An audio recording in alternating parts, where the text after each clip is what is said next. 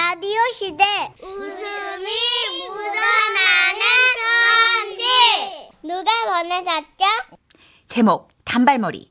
오늘은 울산에서 익명을 요청하신 분이 보내주셨어요. 지라스 대표 가명 김정희님으로 소개해드릴게요. 30만원 상당의 상품 보내드리고요. 백화점 상품권 10만원을 추가로 받게 되는 주간베스트 후보, 그리고 200만원 상당의 가전제품 받으실 월간베스트 후보 되셨습니다.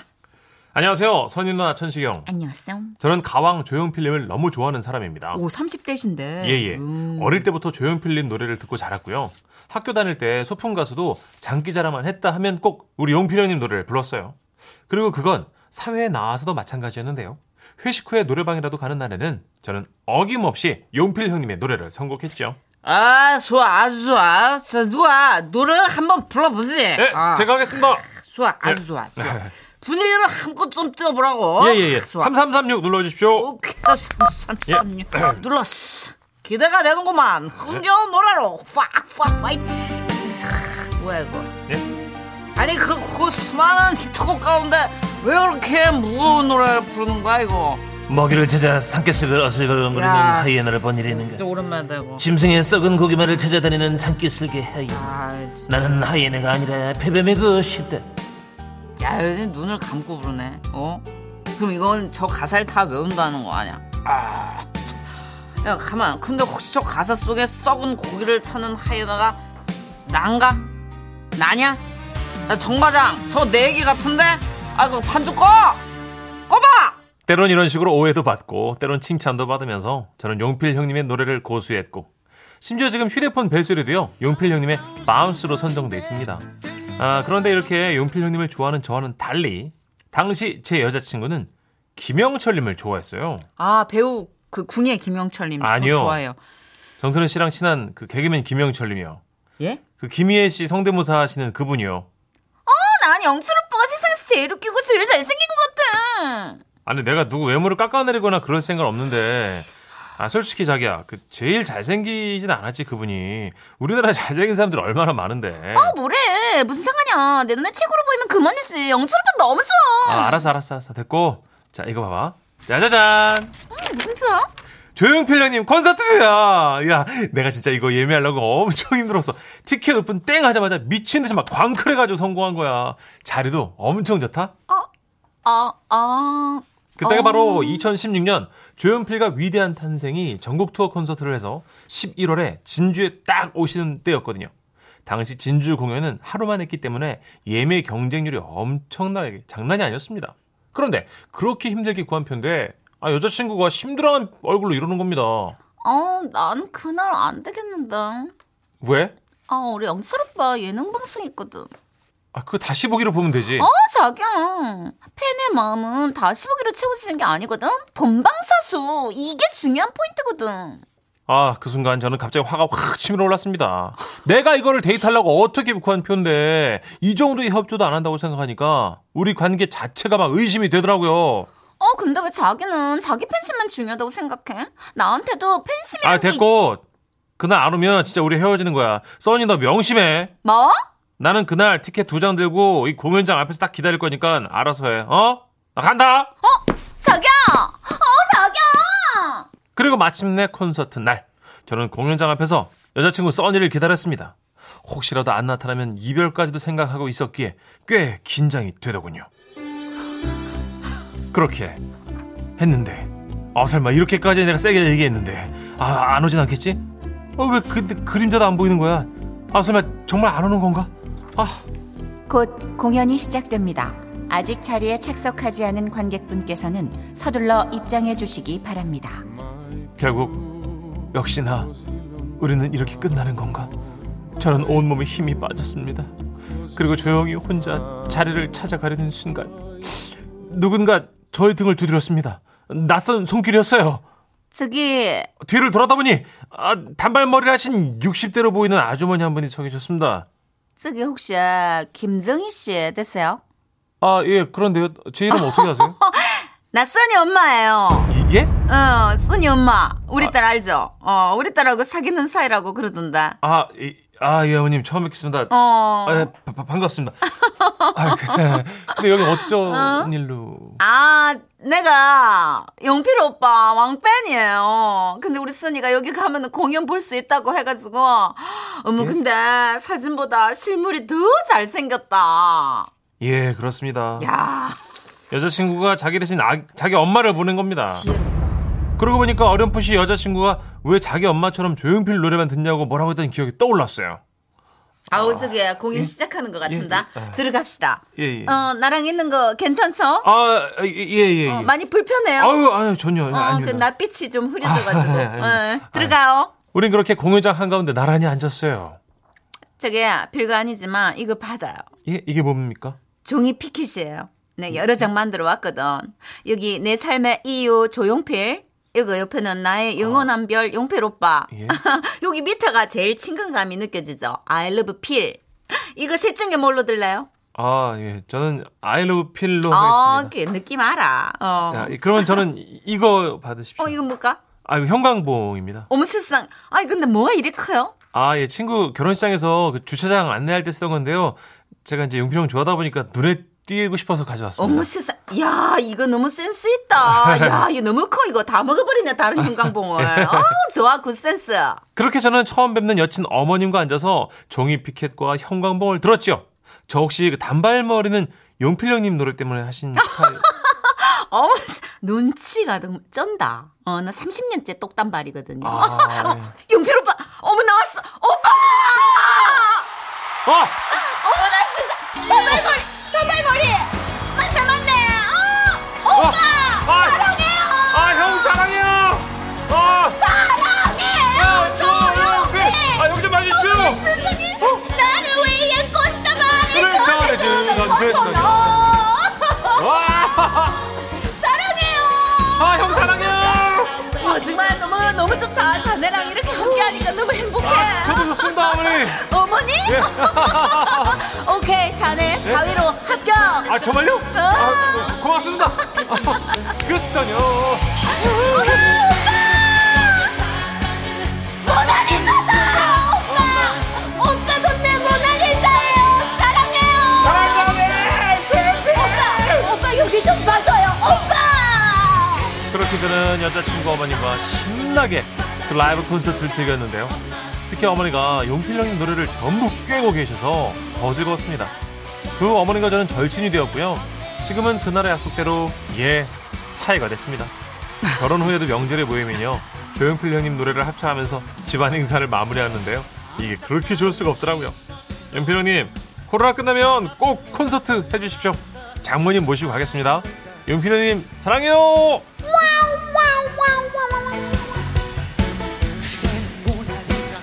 야, 이렇게 결혼한다고? 재밌다. 여기는 결혼하고 나서 가족 모임 하면 진짜 재밌을 것 같다. 그렇죠. 사위랑 장모님이랑 한 가지 이슈로 대동단결하는 게, 이게 얼마나 아름다워요. 근데 그게 또 하필 또 조용필 씨, 이 스펙트럼이 제일 넓은 국민 가수잖아요. 그러니까 다른 뭐 음식이나 매개가 아니라 조용필 씨라니까 이벤트가 항상 끊이지 않을 것 같아요. 그렇죠. 그래서 이 따님도 대단하시네. 야, 이게 몰입이 제일 힘들었던 연기였어요. 고생했어요. 영철 씨의 무한 애정을 갖고 있는. 그럴 수 있어요. 사실 이 연예계에도 그냥 여배우나 다른 뭐 이렇게 배우님들이 김영철 씨 한번 봤으면 좋겠다. 되게 재밌을 것 같다. 맞아요. 그리고 영철이 형 봐요. 그 SNS 보니까 팔로우도 엄청 많고요. 그러니까 한 번도 안 본 분들은 되게 그렇게 같이 한번 자리를 하고 싶어. 아주 친하다고 영철이 형 무시하는 거예요 지금? 그게 아니라 한 번 보면 두 번 찾긴 힘들어요. 저는 리액션을 저는 영철이 형한테 좀 전화 잘 안 하게 되더라고요. 지금 저도 연말을 한번 해야 돼요.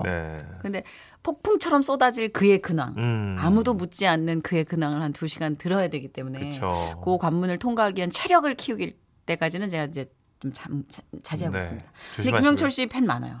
많습니다. 우리만 그 소중함을 모르나 봐요. 그런가 봐요. 우리가 틀린 걸로. 우리 그럼 조용필 씨 얘기 나온 김에 노래 좀 들을까요? 이 콘서트 실황으로 들으니까 왠지 막 바운스가 진짜 현장에 있는 것 같았어요. 이 노래도 심장 뛰는 노래죠. 최신곡이죠, 가장 최신곡. 그럼요. 조용필 씨입니다. 바운스. 요것도 우리 센스 넘치는 자스민 PD가 네? 라이브 버전으로 준비했습니다. 아, 좋아요. 같이 형광봉 들고 소리 좀 질러볼까요? 네네. 지금은 라디오 시대 웃음이 묻어나는 편지. 집중하자. 제목 소울풍 산타. 창원시에서 김선호님이 보내신 사연입니다. 30만원 상당의 상품 보내드리고요. 백화점 상품권 10만원 추가로 받는 주간 베스트 후보, 그리고 200만원 상당의 가전제품 받는 월간 베스트 후보 되셨습니다. 안녕하세요. 써니 언니, 천식 오빠. 네네. 이 일도 벌써 20년 전 첫째가 유치원 다닐 때예요. 그동안은 크리스마스 때 아이가 자고 있으면 머리맡에 선물을 놓아두곤 했는데요. 애가 유치원을 다녀오더니 그러더라고요. 엄마, 내 친구 중구가 그러는데 산타가 있다고 믿는 내가 바보래. 근데 생각해보니까 난 산타 본 적 없는 것 같긴 해. 드디어 올 것이 왔나? 아이의 동심을 지켜주고 싶었어요. 그래서 오늘은 밤에 자지 말고 산타랑 삼자대면 하자고 해버렸어요. 에? 그리고 남편에게 급하게 전화를 했죠. 여보세요? 여보, 비상이야, 비상. 왜 무슨 일인데? 혹시 주변에서 급하게 산타복 빌릴 수 있어? 아니, 천식이가 산타 없는 거 아니냐고 막 얘가 따지고 그래가지고 오늘 삼자대면 한다고 그랬단 말이야. 아, 왜 그랬어? 무슨 삼자대면이 왜 말이야? 아, 어쨌든 간에 주변에 애기 아빠들 많잖아. 잠깐만, 그 빌려봐봐, 어디서. 아, 빌리는 거는 빌릴 수 있지. 근데 오케이. 문제가 오늘 좀 회식이야. 아, 진짜. 아니, 다른 날도 아니고 크리스마스 전날이잖아요. 회식이라뇨. 그래도 애가 기다리니까 최대한 회식 빨리 마무리하고 들어오라고 했죠. 아니, 그러면은 내가 아예 산타복을 입고 들어갈게. 그럼 됐지? 오케이. 그리하여 그날 밤 아이와 저는 산타를 기다렸어요. 밤 10시가 지나고 11시가 지나고 아이는 기다리다 지쳐서 급기야 꾸벅꾸벅 졸기 시작했습니다. 그때였어요. 현관문 앞에서 이상한 소리가 들리는 거예요. 울면 안 돼, 울면 안 돼. 산타라부지는 우리 아이에게 선물을 안 주신대.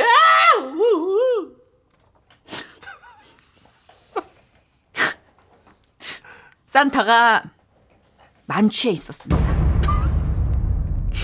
산타복 앞섭이 섹시하게 풀어져 있었고 심지어는 그 옆에 다른 만취 산타들이 널브러져 있었죠.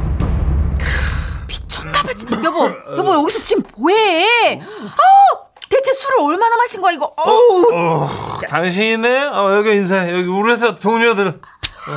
안녕하십니까. 과장님이 술을 많이 취하셔가지고 떡이 된 거야, 떡이. 떡이 뭐야, 인마. 오래가 모시고 왔습니다. 아, 진짜 고마운 친구야. 산타복도 얘 이 친구가 빌려주면 아니야. 본인 집에 애도 기다리는데 이렇게 우리 집에 같이 와준 거 아니야, 지금. 속에서 열불이 막 올라오려고 하는데 잠에서 깬 첫째가 현관문을 열고 나온 거예요. 막을 새도 없이 이 처참한 현장을 목격하고 마는데. 와! 산타 아버지?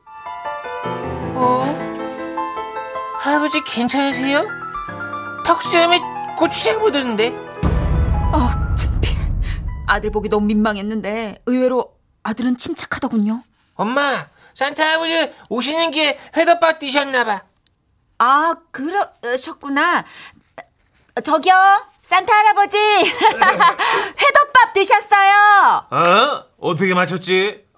회에다가 소주 한 잔. 아이고, 그러셨구나.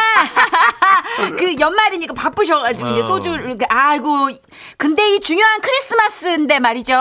예. 엄마, 일단 저 산타 크리스마스 할아버지 모시고 들어가자. 자초지종을 들어봐야 될 것 같아. 할아버지 거울 수 있어요? 그리하여 아들과 제가 부축해가지고 3인조 만취 산타와 그 일당들을 모두 집 안으로 들여왔습니다. 이제 이렇게 해서도 산타 할아버지를 집으로 들여가지고 말이야. 진짜 착한 어린이야. 그럼 선물을 줘야 되는데. 잠깐만. 선물 어디 가냐? 선물이 없다는 소리를 들은 아들은 그제야 울기 시작하는데요. 산타 할아버지 빈손이에요? 너무하는 거 아니에요? 술 드시고 오신 것도 모자라죠. 정말 이상한 게 그거예요. 아이고, 뚝뚝. 아니야. 산타 할아버지가 깜빡하셨나 보다. 저기 택시에 놓고 내리셨나 봐. 아유, 그때였어요. 만취산타와 그 일당들이 노래를 부르기 시작했습니다. 원, 투, 쓰리, 포. 울면 안 돼. Yeah. 울면 안 돼. 사랑해주는 우리 나라에게 선물을 안 준. 야, 토하면, 토참아. 안 돼. 네.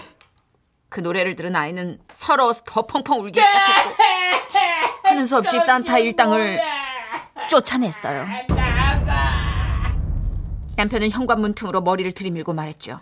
아이, 산타 할아버지가 소원을 들어줄게. 우리 어린이는 저 유치원에서 좋아하는 친구 있다고 그랬지? 네, 토하지 마십시오. 토하지 마십시오. 이름이 선이랬나? 그 친구와의 결혼을 허락한다! 어이가 없는 인간들입니다. 그런데요, 20년이 지난 지금 진짜 둘이 사겨요. 에? 그리고 그 훗날 산타의 정체가 아빠였다는 걸 안 아들이 크리스마스만 되면 노래를 부르죠. 울면 안 돼, 울면 안 돼. 산타 할아버지는 우는 아이에겐 과음을 하고 오신대. 아버지 맞죠? 우리 아버지.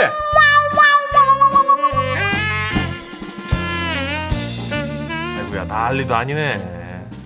재밌네. 아이고, 재미지게 20년 전에 사셨네. 재미지네. 아이야. 그런 아빠들이 꽤 많았지 않아요? 그 옛날엔 네, 그랬죠. 네, 산타복 대여해가지고 아빠들이 네. 한참 이렇게 좀 변장하고 들어가고 그런 로망들이 다 있으니까 하긴 그쵸. 하는데 그때가 회사 생활하시는 분들 만취하기 좋은 시즌이라. 그랬었죠. 네. 요즘은요 아빠들이 가정에 되게 잘하는 분위기가 많이 좀 잡혀 있거든요. 뭐 좀 예전에 비해서는 그렇죠. 그래서 요즘은 집에 뭐 아빠 친구 데려오고 코로나 때문에 더 그런 것도 있는데 집에 뭐 누구 데리고 이런 거 잘 없어요. 유전보다는 방향성이 가족한테로 많이 좀 향해 있는 것 같아요. 예전에는 좀 예, 맞벌이를 해도 아빠는 방향성이 엄마보다는 바깥에 있을 것이다 라는 생각이 좀 팽배했다면 요즘은 네. 엄마 아빠 다 가족적인 분위기로 그럼요. 방향이 설정되는 것 같아요. 야근도 별로 안 좋아하고 워라벨도 잘 맞춰가시고. 그리고 아시죠? 요즘 애들은 20년 전 이 꼬마처럼 그렇게 순수하지 않아요. 네. 이게 만취해서 오시면 카드 내놓으라 그러고 네, 다 이렇게 먼저 굳이 오셨냐 그러고 네, 먼저 자기들이 사이트에 들어가서 픽하고 네, 비대면으로 뭐 다 갖다 달라고 다 원하는 거 장바구니 담고 그래 산타 할아버지도 올 크리스마스 때 비대면으로 오실라나? 그러게요, 어떻게 될지 모르겠네요. 이제 양말은 필요 없는 건가? 네, 양말을 현관 앞에다 걸어야 되나?